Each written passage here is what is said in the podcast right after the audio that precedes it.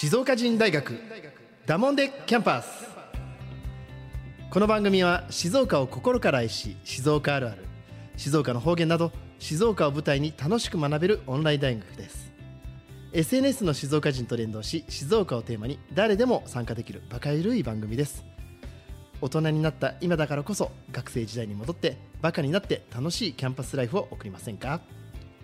だもんで改めまして静岡人大学学長の石川です。さあこのですねどうする清水駅前銀座商店街シリーズ。あれよあれよテーマに4回目になりました。改めてご紹介します、えー清水駅前銀座商店街振興組合理事長松岡さんです。松岡さんよろしくお願いします。よろしくお願いします。4回目ですよ。はい。ちょっと乗ってきたでしょかなり乗ってきちゃいましたね。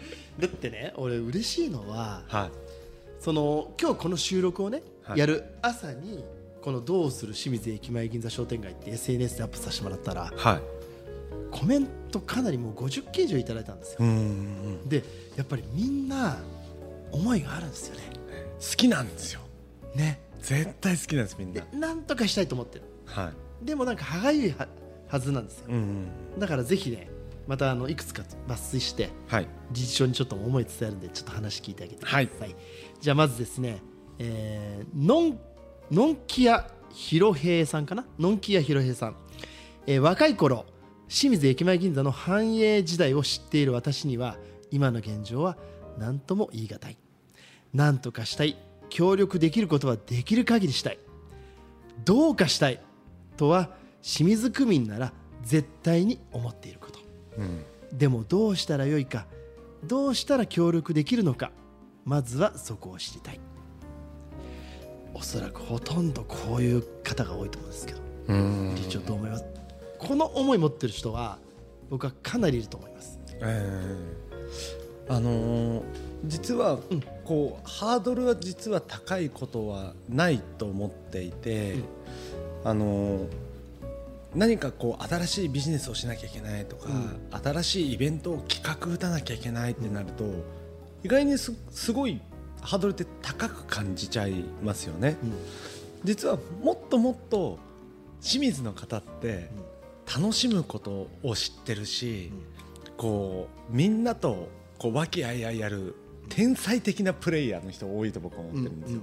なんでわかんないですけど家からうん。みんなデッキブラシを1本持ってきて、うん。商店街431メートルうん。大お掃除大会しようとかだったら、簡単にできるじゃないですか実では。きるできる。もうそれでいいじゃん。それでもいいんです。よそのままいいじゃん、そのままでいいんです。これってもうこれでイベント化するし、うん、みんなでこのタイルの商店街をめっちゃ綺麗にしようとかだったらいいね。いやどんな人でもできる。もう老若男女誰もできる。できる、っていうこととかもうそういうことでいいんですよ。うん。みんなの心を一つにするイベントだったりとか、何か催しだったりとかいうことがあればじゃあみんなでせっかく集まれたから今度集まる時は何しようかとかいうふうなきっかけになる仲間もできるかもしれないですよねそこで。うん。なんかねそういうことでよくて。なだったら今暗い雰囲気だったらみんなでピカピカに掃除しちゃうみたいな、うんうん。そこからでもいいと思ってるんですよね僕ね実はいねはいやばいなんか俺ドラゴンボールのミスターサザンに見えてきた、松岡理事長が清水区民の人にブワーって言ったらみんな集まってきちゃってみんなであのタイルを掃除してそのイベントやりたいね。もうその今のイベントだけでもいいよね。いいそれもう本当それだけでもいいんですよ。だって商店街でしたら商店街の床めちゃくちゃ綺麗になってめちゃくちゃ嬉しいんですよ。みんなこれ散歩よしだねはだから何ができるかとか何していいかわからないんじゃなくてそういうとこからしてちょっと動き出したらい、は歯車が回ってきますよね。い、なんかそんなような感じがしてて。ありがとうございます。なんか。なんかちょっと楽しくなってきたよ。じゃあ続きまして。はい。えー、っとねアシリパさんからです、えー、和也さんが大和也さんが好きです。はい。あのおそばのね。僕も大好きです、ね、大好きですね、えー大須商店街のように商店街自体が観光地になればよいなと思います、えーコスプレイベントつながりでアニメイトとかマンだらけとかオタク向けの店を作るとか船で海外から観光客もいるし演舞場劇場あそこですかね光光座さん。ね、はい。があるから、えー、和カフェや、えーそれから着物着付け体験ができるようにするとか復活してほしいです。またね気持ちがあるコメントをいただきました。はいそうなんですよね。確かにあの富士山世界コスプレ大会。はい。あの時だって集まりますもんね。そうですね。すごいたくさん集まりますね。集まりますよね、はあの七夕についてコスプレ大会も集まる。い集まります。ってことはそういうさっきのあのブラシでタイル磨くじゃないけど、うん。もっとみんなでバカになってそういうネタたくさん集めたら人がまず集まりますよね。はい。それでいいんですよね。それでいいんです。そうすると自然と例えばこのねコスプレで言ったらアニメイトとかマンダラケとかそういう人たちも今度は出店しようってなりますもんね。そうですね。今は逆に言うとその前がないのかな。そうかもしれないです。そのもう固く本当に考えちゃって、うんいろんなお店が出れば人が出てくる、はい。じゃなくて、うん。逆に人が出てきたから、うん。そこにお店が生まれたってことにならないとそのお店とかも続かなくなってしまうので、はいはい。そのカルチャーを作る。うんその習慣風習とかうん。を作っていくっていうのが大事だから、なんかそれっていうのはその日本全国どこでもできるじゃんみたいなた例えばみんなでお掃除しようなんていうのはでどこでもできるのかもしれないけどでもやってないかもしれないし、地元が大好きな人たちで床磨く大会なんか、誰がやるんだろうと思ったらいや先に日本で一番最初やっちゃうみたいな、うんええ。いいんじゃないかなと思ってて。本当に。なんかもう本当そういうちっちゃなきっかけでいいんですよ。別に清水らしさとかがなくてもいいんです。清水の魂があればいいんで。かっこいいね。だから多分そこが多分もう戸越銀座生まれのこの東京から来た松岡理事長の発想なんですよ。あそうなんですかね。多分清水の人って清水らしさとかはじゃあ海の幸とかやっぱそっちに寄っちゃうんですよ多分。いそれでいいんですね。それでいいんですよ本当に。オッケーめっちゃいいヒントもらった。これワクワクしてきた。ね。次行きましょう。はい。秀明さんからです。はい。えー昭和レトロのお店と若い方に低家賃で新しい飲食店やシェア店舗で自作アクセアクセサリーなど販売できるシステムにしてアーケード全体は昭和レトロに映えるようにする。思い切って路面電車もアーケードの中で飾って自由に入れるようにする。浴衣のレンタルや写真が撮れるような場所をいくつも作るというふうにメッセージいただきました。これね実は前の静岡人大学でもはい。昭和の街プロジェクトっていうのをもう4年前ぐらいにやってえ一回ねちょっとあのテストマーケティングでやったことあるんですよ。はい。僕この駅前銀座商店街って逆に昭和にテーマ当ててもいいかなと思っていて、え昔ね大分の方に昭和の街っていうのがあって見学に行ったんだけど、ええ。もう商店街みんなで力を合わせて昭和をテーマにしてるんですよ。もうお店の中も昭和。飾ってあるものも昭和。でもそれってテーマが一過性になってるから、うん。全国から人が集まるんですよ。で何だったかな？昔えっ、とコーヒーの CM えっ、とジョージア。何だったかな？あの CM やってますよね？あのえっ、とあの外国人のボスですか？ボス。はい。ボス。はいはい。あの CM って駅前銀座商店街でやったじゃないですか。あやりました。あれってまさしく昭和の雰囲気を出したじゃないですか。はい。昭和テーマにしたら僕すごく人が集まると思うんですよ。うーん。そういうのねすごくいいコンテンツだと思います。今って昭和レトロ平成レトロって令和の今の子たちが新鮮じゃないですか。はいはい。そういうのをテーマがもし商店街一体になったらこれわざわざ来るんですよなるほど。だから前回松岡さんがおっしゃってたじゃあタチウオを食べれる店がある。アジフライが食べれる。まあ今なかなかうるさいけど、まあ、極論言うとイルカが食べれるとか。ええ。そういう静岡清水の昔ながらの食文化も体験できて。うんうんさらには、あまあ、なんていうのかな。昭和レトロの雰囲気が体験できてとか。はいはい。そんなのは理事長どうですか？面白いと思います。あの、うん。やっぱりこうワープする感覚っていうんですかね、そのそういうことってすごい大事だと思ってて、そういうふうにこうなんか楽しませてくれるコンテンツとして昭和っていうものにフューチャーするっていうのもすごいいいなと思いますし、うん。そのリスナーさんからね、うん。送ってくれたこうチャレンジショップだったりとか、はいそのアクセサリーショップっていうのもあって、これはちょっと考え方をこれまだぐるっと180度変えるかもしれないんですけどリアルな店舗はすごいちっちゃくて、うん、お客さんとのコミュニケーションを取りながら、うん、どういうお客さんがニーズあるのかなっていう商店主としてはそういうニーズを探る場所としてリアル店舗あるんだけど、うん、結構売り上げのほとんどっていうのはそこから e シーンのところでボリュームを持ってるとかっていうことがあれば事業性もきちんと担保できるんでこう商店街で商売やり続けられるとかそういうふうなお客さんのコミュニケーションの場としてお客さんその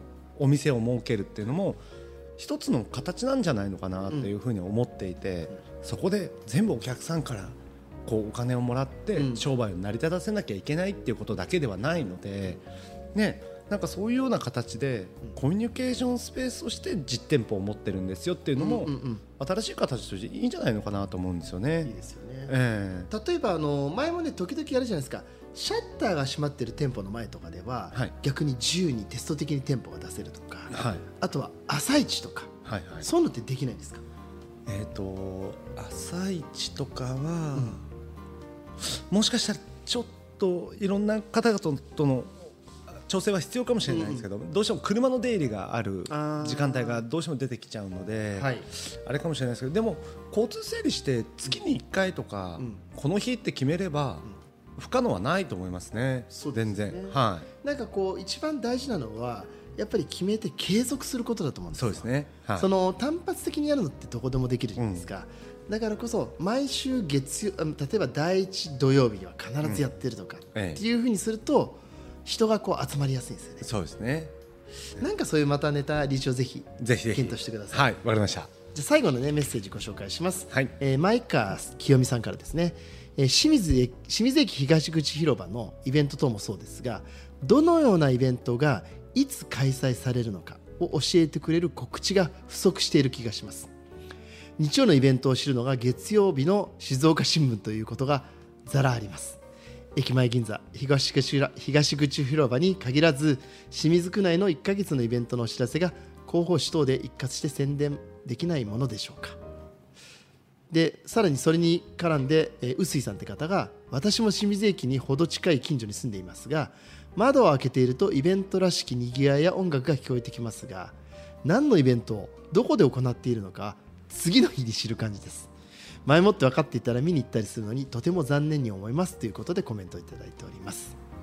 これね確かによく分かんないですよ、うん、で SNS もやってるのも分かるんだけど、はい、伝わらないじゃないですか。これなんとかしたいね、そうですね。その何のメディアでどう伝えていくかっていうのは非常に難しいですよね、うん。うん、難しいでまあ例えばですけどそのテレビとか、新聞とかっていう大きなマスコミっていうのはその現場に行って今こんなお祭りやってますとかこういうお祭りを開催しましたって写真撮ったりとか映像撮ったりするんでやっぱり生での情報を出しにくくて過去の情報になってしまうんだろうなっていうのは実はこれがそのテレビとか新聞とかの限界なところですから前もって追っかけてね来週の土曜日こういうイベントやるそうですよ。さあインタビュー聞いてみましょうみたいなのあまりないですから今これこういうイベント開催中ですっていうことが